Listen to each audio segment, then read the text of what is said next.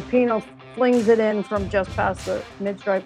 Wambach goes up in the face of, you know, two fists coming at her, and she scored. For me, that is the greatest moment ever in the history of the U.S. women.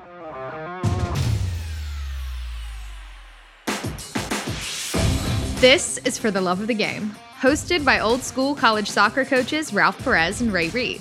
Between these two, you're listening to 81 years of coaching college athletes, nearly 900 career wins, five national championships, and approximately 17,546 names in their contact lists. On this podcast, they grab some of those names and talk about what's going on in the soccer world today. Today, Ralph and Ray are talking with April Heinrichs.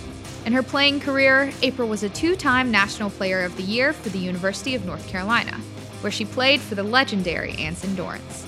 In 1991, she was captain of the U.S. women's national team when the United States won the World Cup, which she says is her greatest experience as a player. In this episode, they're talking about her career, her coaching style, and her advice for athletes currently experiencing the World Cup for the first time. Here they are Ralph, Ray, and April. Obviously, where I want to start this all off as uh, I think it was unbelievable that they decided FIFA to have a 1991 Women's World Cup. And I don't even think they called it a World Cup at that time. I just w- wondered if you could just turn the clock back a little bit, back to that team, that special group of players that you played with, and just kind of give people the opportunity to hear about how great the team was in 1991. Yeah, thank you, Ralph.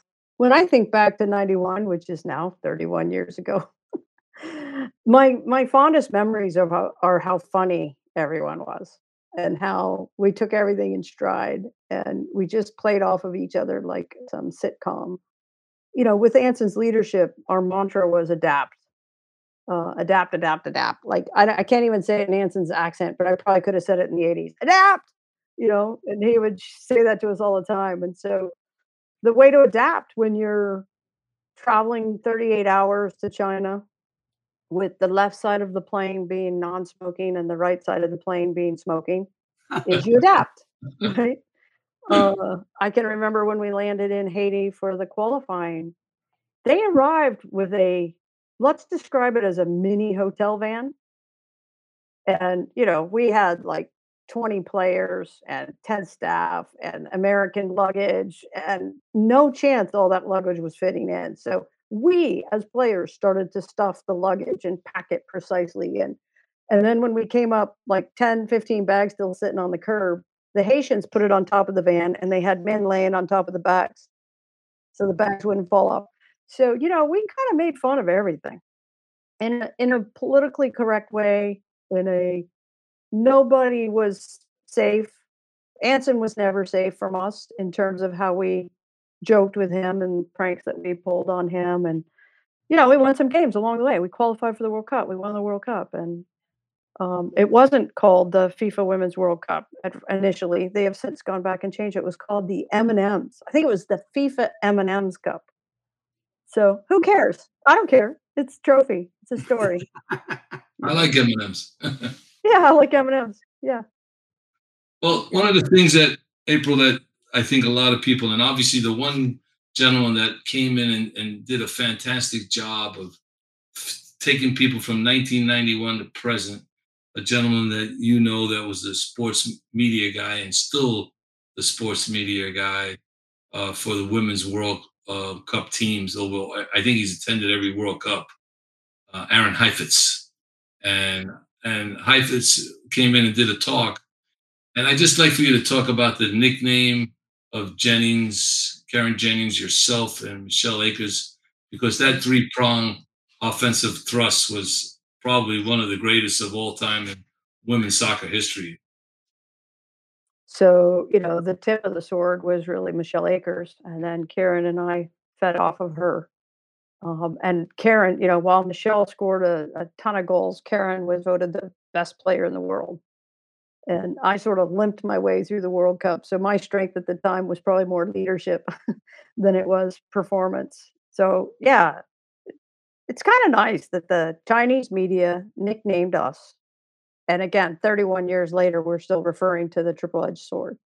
I'm just honored to be a part of it. And I look at Akers and, and Carin and the World Cups that they had. It was worthy of the recognition they got afterwards. I think about the types of players they are. We Wambach was kind of the closest thing we had to to an Akers um, in the air, but not on the ground. You know, not in terms of some of the skill sets that Akers brought.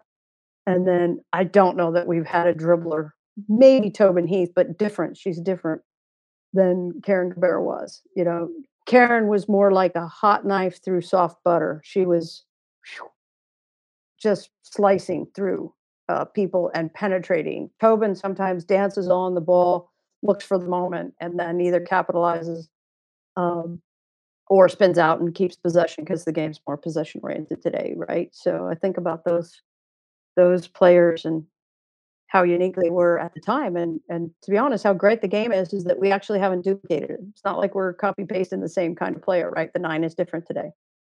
Right. Wingers are different today. April, you you you have said in the past winning the World Cup unequivocally was the greatest experience as a player. Can you take the audience back and describe some of your favorite moments during the qualification or from the World Cup, the 1991 team? Well, as I've sort of alluded to, I think the memories of 30 hour train rides with no bathroom other than a hole in the floor are the things we remember. The water being unsafe. So we boiled everything and then we put Kool Aid in it to drink water for a 30 hour train ride. Um, I can remember arriving at a hotel and we all just late at night we packed in and it was I think three to a room or some some funky formula. The next thing you know, the one side of the hotel some pipe had burst. So all the players from the opposite hall side of the hallway came knocking on our doors. And I had a teammate, uh, McCarthy. She slept on the duffel bags because there wasn't more beds, right? There they were all single beds. So she slept on duffel bags. And again, um, I think about how in Haiti during qualifying, we were trying to ingratiate ourselves with the host because we were kind of there was a lot of goals being scored against opponents and we wanted to be the favorite in the finals we wanted to have some crowd support so somebody in our in our contingent said let's go buy some flowers and during the national anthems we held the flowers and after the national anthem, our, our idea was to jog across the field and flip these flowers ov- over into the stands as, you know, an appreciation. They threw them right back. no, no, no, we're not cheering for you guys. We're cheering for Mexico. So, you know, those kind of really funny moments. And um, a lot of goals were being scored. Because of, I did some analysis for FIFA, FIFA in 1990, or sorry, 2019, the last World Cup. FIFA asked me to do the technical study group analysis. I had a guy send me all the links to the 91 World Cup, and I watched those games for the first time ever. And, you know, it's a much faster game today. It's a much more technical game today. So that was fun to do. When you look at the way the game is played today, and how organized defenses are, and you look at how um, quick transition is. I had just recently that opportunity to go back and look at some of those games. We're probably not as good as we thought we were. Obviously, you played for Anson and Carolina. Yep. I believe you're the two-time National Player of the Year. Tell me what made Anson Anson, whether it be at Carolina with the women's national teams, what made him different what made him successful uh, with his coaching, his psychology, his treatment of plays. Yeah. Well, I think he's above most in terms of his charismatic personality, his intellect, and he coaches with a lot of charisma. Uh, his his articulation and the way that he can explain or describe or ask or request is uh, his verbal skills are just you know uh, very difficult to even compare to most coaches. Um, not that other coaches aren't smart or articulate or whatever, but it's it's somewhat poetic sometimes the way that he speaks. It's always motivational. He tapped into how to coach women very early. And I really credit him for learning how to coach women because you don't just fall off the turnip truck and coach women. You don't come from the men's game and move over and coach women without making some mistakes. Right. And he did. He moved from the men's, as you both know, he moved from the men to the women's game. And I don't remember a lot of mistakes being made, to be honest. I remember him being astute enough to to hear us. So we had individual meetings all the time with him. We had uh, team meetings where he would stand in front of the whiteboard or chalkboard at the time and ask a question, and one of us would have to. Then he would call. He'd cold call one of us, and we'd have to come up and answer the question tactically in front of the whole group. I remember a lot of fun times that you just could not rattle Anson. Uh, you know, during a game, in between games, there's a lot of stories about us always being late to games because we were driving vans around. Anson had no qualms about showing up late to a game. The whole team showing up late for the game. First 11 players that arrived in that van, that first van, that's who's starting. So um, you combine all that with his over the years willingness to listen and learn and pull things from players. I think we I always say to Anson, I felt like uh, we partnered with him. He made us better players, and and we made him a better coach because he was such a good listener. He was so intuitive. If I've got Akers on the field, yeah, I might play her in the center of the midfield. Yeah, I might play her center uh, center forward, way closer to the goal, much more dangerous. You know, the prolific ability to score in the air. Um, that's listening to your players. That's not really saying, "Look, we're going to do it my way," and there's only one system. It's really um, his ability to listen and, and say, "Let's put April where April is best." I started off as a midfielder my freshman year at North Carolina, and I became a winger. So I think those are the kind of things that he learned watching us play. I, I pride myself, April, on history and a history of my game, and I, I think I know better than most people about the women's game because I followed it very closely. I think a name like Mike Ryan comes to idea, one of our first women national coaches for Anson and, and trips to Italy with our women's team. And obviously, just like the men's team when I was with Bob Gansler, there was no budget. We only had a limited amount of money, limited equipment, limited you name it. And and and I guess what I what I want to say is, can you go back? Because I know that women's soccer, uh, uh, one of the hotbeds was the city of Dallas in Colorado and California, where a lot of our players now we have players from all 50 states. But if you could just talk about how it was for you as a youth player, never mind college, but you starting the game and and and that pathway for you before you went to UNC. Yeah, so I played for a club called the Denver Bandits in Denver, Colorado. I was probably 15 when I first joined them. It's very common for girls to play up back then, and even today, uh, many years. I played on the team up through the under 19 age group. We always went to, we always won the state championship. We always went to regionals, and we lost to some great team from California who, you know, was led by a, a player named Carin Gabarra. So we always lost, but we had some epic games. I think I remember a game where Carin scored three and I scored three, and then we went into PKs. uh, but their her team won. Uh, I actually was not recruited to play college soccer. I wrote a couple universities. I actually have a rejection letter, which is funny. They just didn't regard Colorado as a hotbed for soccer.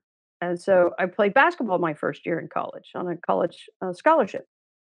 And uh, still had hoped to play college soccer. That was kind of my dream. Now, Colorado College was on the radar, but it didn't. For me, I wanted to go big. Really, I wanted to go to UCF, Central Florida, or North Carolina because North Carolina was number one in the country the year before I, I went, and Central Florida was number two. And I really wanted to go to the number two country uh, school in the country to help beat the number one team. But Anson just recruited really well and so I went sight unseen and went to play at North Carolina.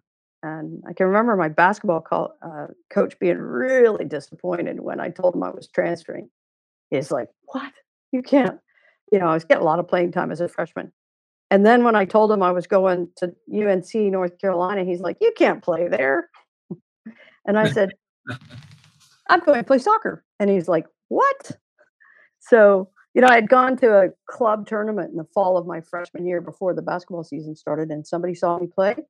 Told Anson, "Hey, I just saw a player that you might want to recruit. She's similar to the recruits you already have going." And uh, he recruited me sight unseen, and I went to North Carolina sight unseen. Wow. Um, wow. I, I keep hoping for some player like that to fall on my lap. Never happened in 40 Yeah. years. yeah. Well, you know, here's here's the question that I, Sorry, I Ralph. Ralph, can I go back one? sure, of course, Colorado is one of the hottest of hotbeds today. right, So we did some analysis in I think 2011 or 2012 of our four or 500 youth national team players, and per capita and per registered players, the most prolific states we have are Colorado, Maryland, and and California. wow, that's a good. Yeah, fact. everybody knows that about California, right? It's right, it's uh, you know, but per capita per registered players, Colorado. Look at the U.S. women's national team today. We have four starters, all from Colorado.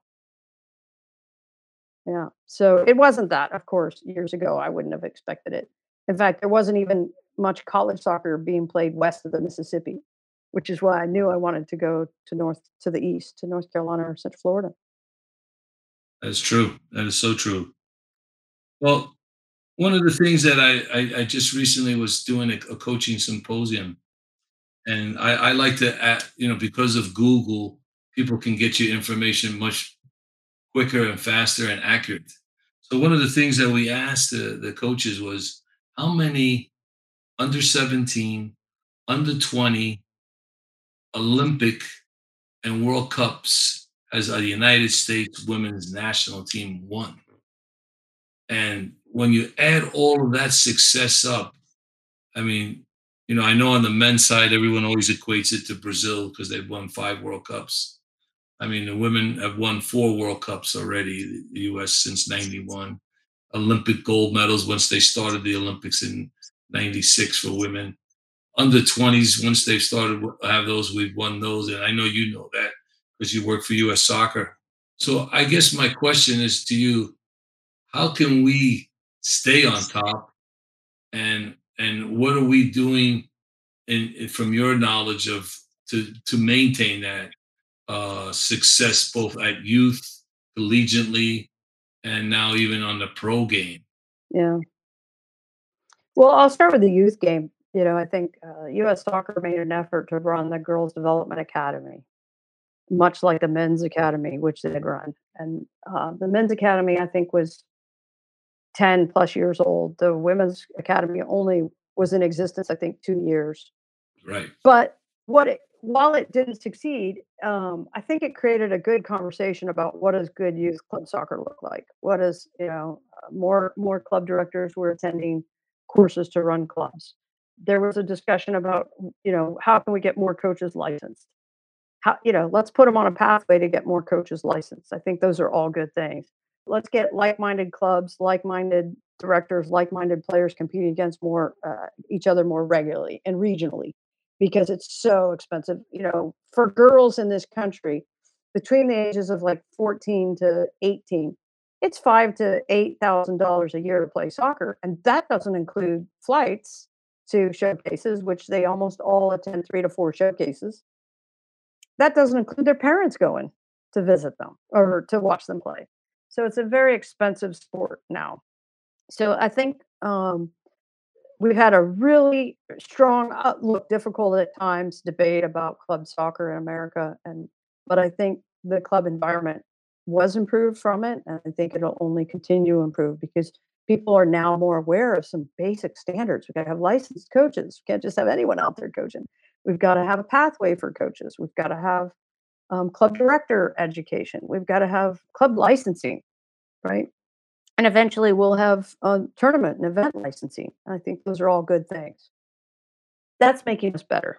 Younger players are developing quicker and faster and more sophisticated. The college game is in great shape, uh, as you well know, Ray. We've got you know nearly a thousand schools out there offering an opportunity for any player to play at almost any level at any place in America at the collegiate level for those age groups. And I've always said, and I still stay stay to it, the most professionalized environment we have is the college environment because the coaches uh, are part of a bigger team with an athletic director. There's great facilities, there's support around the players. The medical facilities are sometimes better than anywhere else in America. And the coaches are showing up every day. That's their job. It's not like they're just volunteers showing up between the hours of 4 and 6 p.m., right? So the, cl- the college game's in great shape. Um, not that there aren't some challenges. I know that there's some huge challenges in college soccer. Um, but then in our professional game, it's quite interesting. We just went through COVID. Who would have thought our third league? We've had two failed leagues. They they they both lasted three years, and after three years, they failed. There was six years in between them. Now we start our third league, and we're in our tenth, eleventh year, I believe. And th- we survived COVID. That league survived COVID. Who would have thought that? So I think our our women's league's in a really good position. Obviously, we had a very difficult year with some of the abuses that were uncovered, but again, players are continuing to play uh, the game. You can see our our national team benefiting from some of the players coming through the NWSL.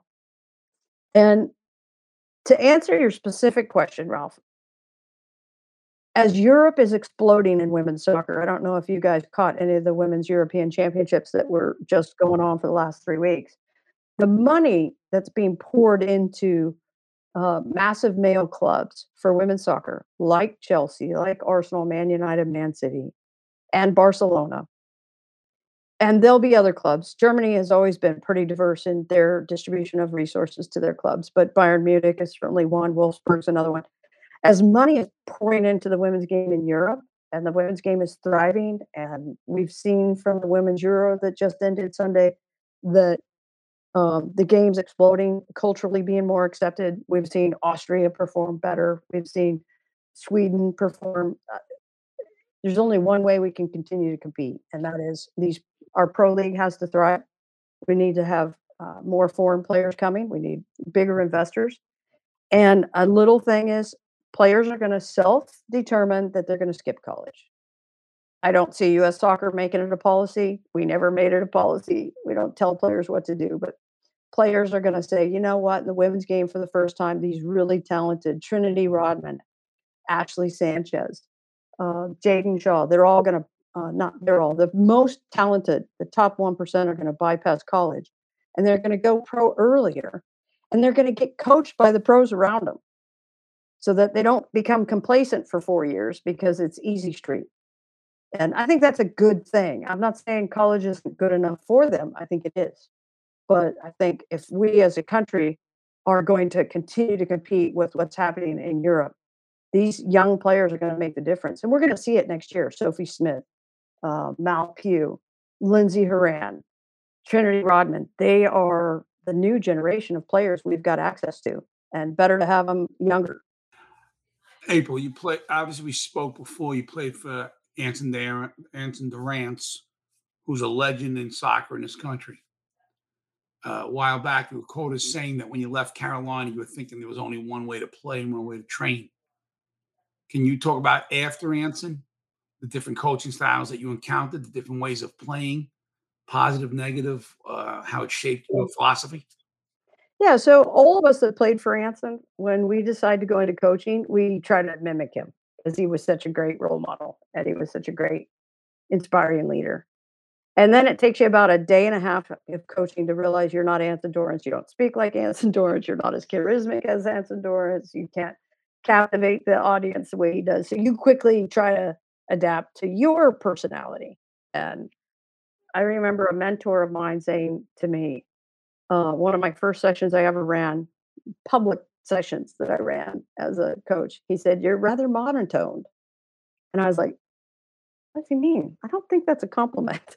And so it meant literally I had no personality. You know what I mean? I didn't know how to express myself. So I tried to and learned through his mentorship to try to, it opened my mind. It opened my mind that I'm not going to be Anson Dorrance. So I need to uh, adapt my style of coaching. So, of course, I was a very physical coach early on in my career. I demonstrated a lot, I moved around a lot. I was energetic, I was passionate, all of that. And then I went to Italy. I think maybe January after I uh, graduated from college, I went to Italy and I had a mixed experience in Italy. It was The games were amazing. Was top shelf. Uh, the Italian league was the best league in the late 1980s, best league in the world.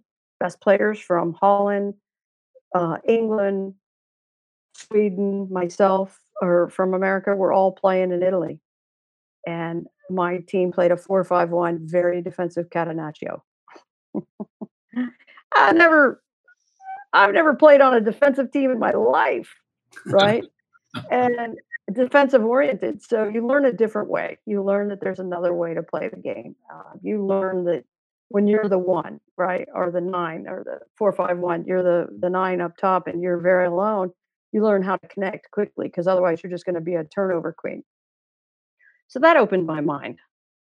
And then, in the absence of other mentors, I hired people around me that were what I thought were exceptional. And I don't know if you guys know, but Jill Ellis was actually my assistant at the University of Maryland, the University of Virginia, and Yep. ultimately when I became the US coach, she was my under 20 coach. Well, I in my early, I think my second year at the University of Maryland, which would have been, you know, four years into coaching, three years into coaching, I had Jill Ellis sitting next to me.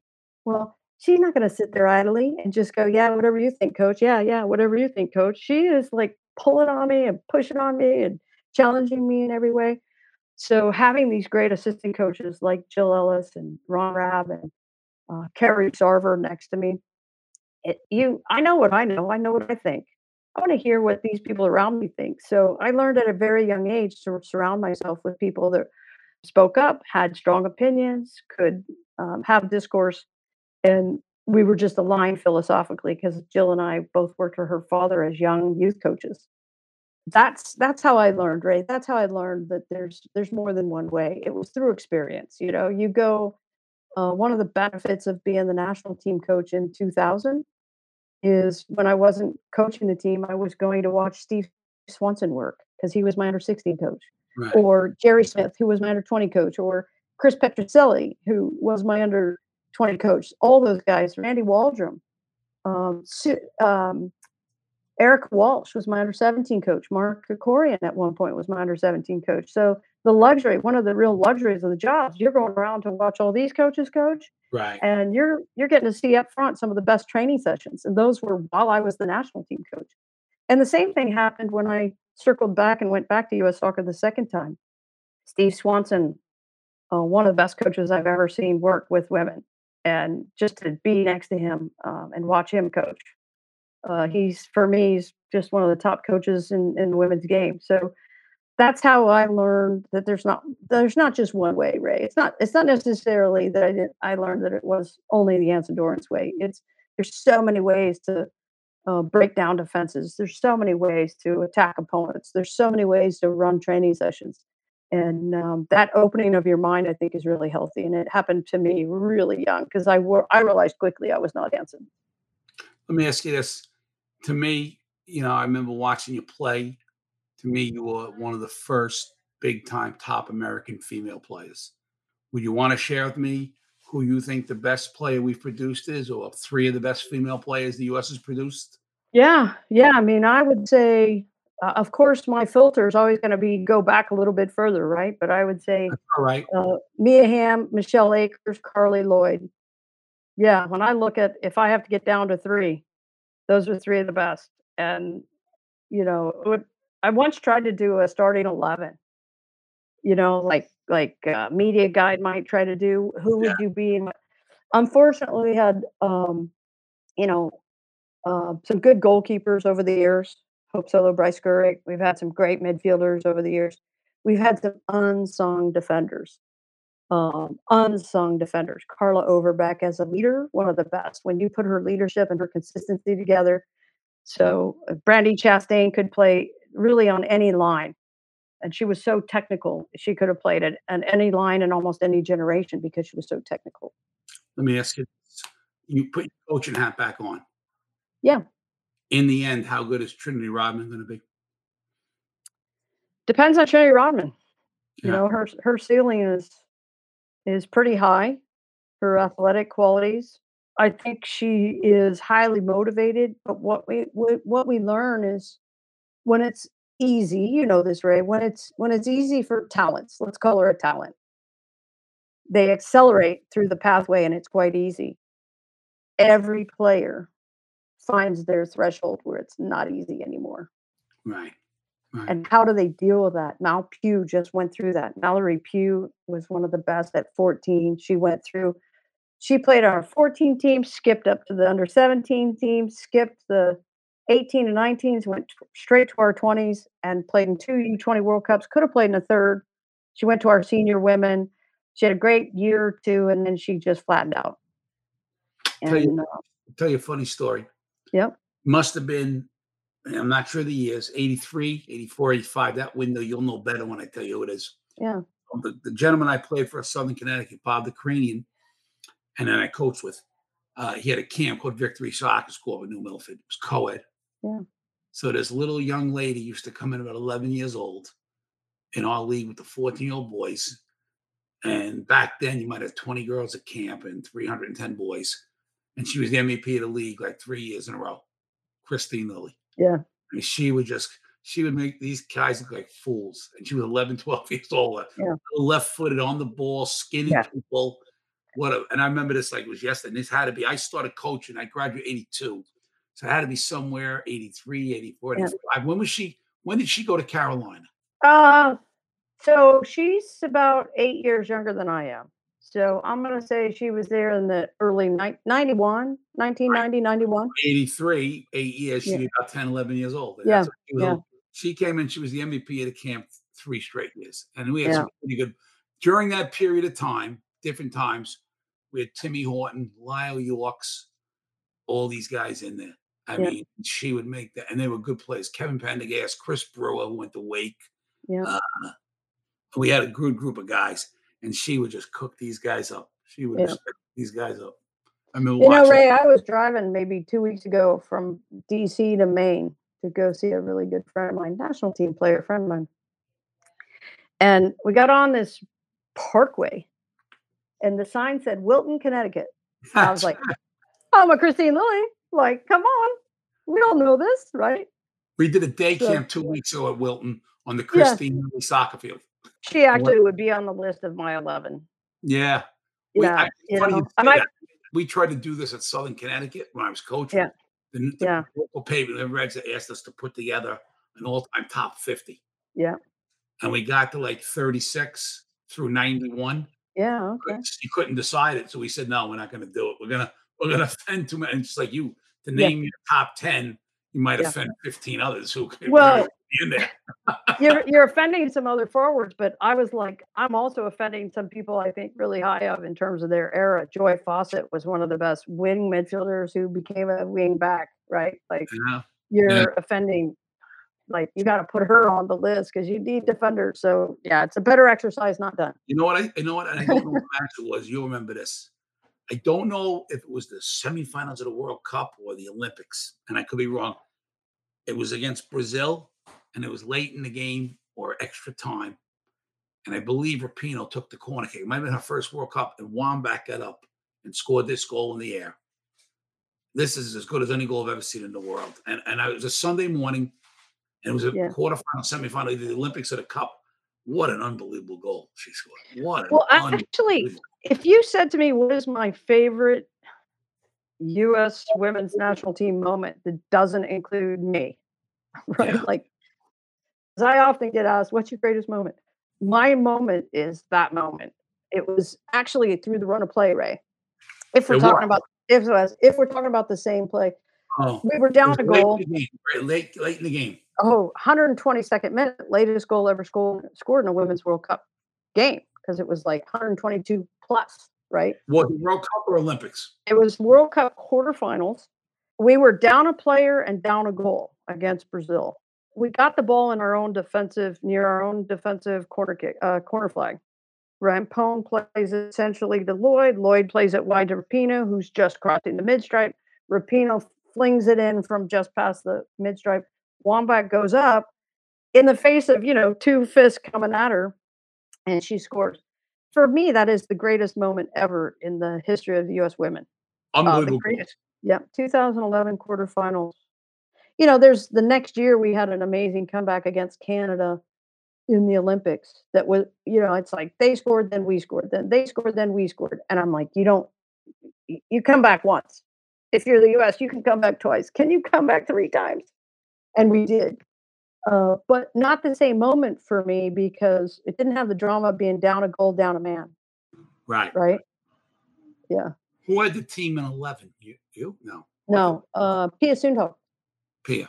2011 was that year. Yeah. Thank, thanks, coach. Thank you very much.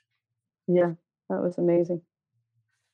Well, I, I think first of all, it's it's it's amazing what our women's soccer players have accomplished at all levels, whether it be youth internationally and meaning the Olympic Games as well as World Cups and talking about some of these things you're just talking about right now, phenomenal.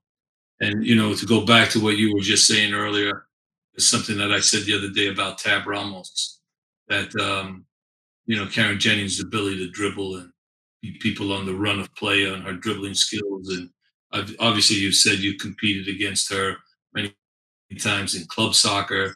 She went to UC Santa Barbara. You went to UNC. Um, but for me, you know, it's just like you mentioned Joy Fawcett real quickly there. There's some players that unfortunately this youth group has not seen, which would be worthy to see, just like Overbeck and her leadership and her skills in the back. So we've we've we've got a FIFA All Star group of players. Players have got over 300 caps. Uh, it's it's such a wealth. But I guess what I want to say to you, April, is that you know whether whatever how you want to call it, a pioneer, uh, an initial person who got this thing going, the ball rolling. We're indebted to your work, the player. We're indebted to yours, your ability to be a leader of the sport. Now you mentioned, and I know you're a very humble lady, but you know you mentioned about that coaching tree. You know, like a Jill Ellis, who I think the world of, and I think phenomenal work to win two World Cups. To win one is phenomenal, but to do back to back, and all those people, Swanson, you're mentioning, and all these coaches that you said you got to see work, that all started and and was shared. And I, I really believe that in the women's side of the game, I think there's a real strong camaraderie that I I was able to witness in my years with U.S. Soccer up close and personal. But I, I just want to say, in all sincerely, that to our listeners, that uh, thank you for all that hard work that you put in and still do. It's a, it's a real challenge, as you mentioned, going forward to stay on top because you, you got to experience that at UNC. Everybody was after you guys because you were winning championships all the time. But uh, I, I'm excited uh, because we had Amanda Vandervort on telling us about the pathway with USL with women's Yeah. soccer going forward in the immediate future. So uh, it, it's fantastic, and uh, and Ray and I really appreciate that uh, you've uh, been able to come on. So what I'd like to ask you as my final question for our listeners, it's important that we we, we want to stay connected. We want to help each other. So how, how can our listeners stay connected to anything that you're doing and what you're doing in the game at the present time? Mm. Well, I'm working for FIFA about three and a half years now. I'm a consultant. I've been doing uh, consulting work for about 15 years for them. So talk about being the luckiest person you know. You know, I came through early in our pipe in our in our process as a player and as a coach. Um, you know, my my pathway was pretty quick, and um, felt very lucky about that. And uh, worked for U.S. Soccer and our Olympic Committee, and now I'm working for FIFA. And you know, the work I'm doing is engaging, but it's it, trying to build the game outside the superpowers. So um, I work with several countries to help build their men's and women's game and their pathway, their talent pathway. Hard, hard to follow it because it's out of country, but um, I think some of the work that FIFA is starting to do for countries is uh, pretty remarkable. And we're assembling a team of experts, got about 30 of us now, that travel around the world and say, okay, hey, Turks and Caicos, how can we help you develop your pathway, your coaching pathway, your player pathway, your referee pathway? How do we uh, develop the game in, you know, and some of your challenges? And it's really tailor made. It's specific for each country. So um, that's what I'm doing right now. I'll do it. It's not work. it's you know like like you guys. It's what you love, what we love to do. So I feel lucky to do it. I'll keep doing it uh, for a while longer.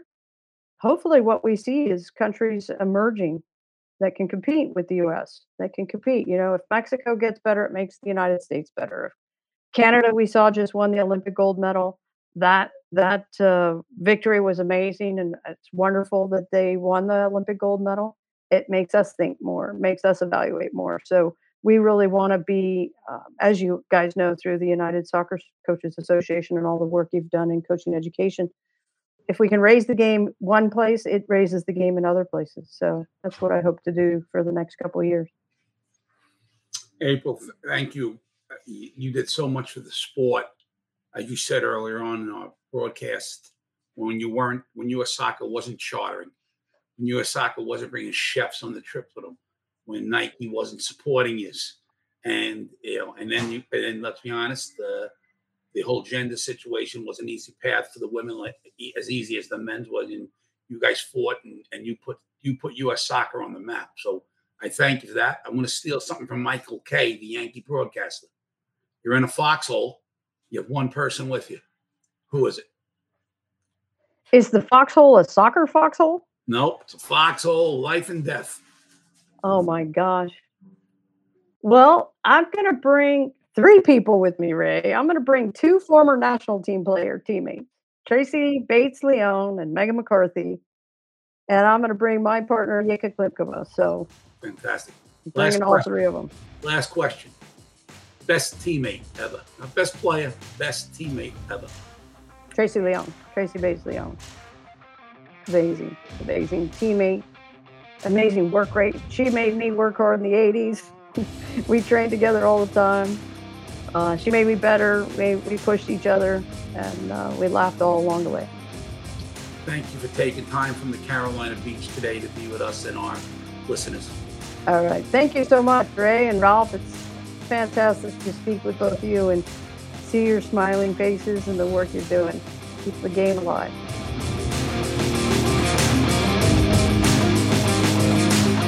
Thanks for listening to For the Love of the Game with Ralph and Ray. Be sure to leave us a review and follow this podcast on your favorite podcast app so you don't miss an episode. Thanks for listening, and I'll talk with you next time.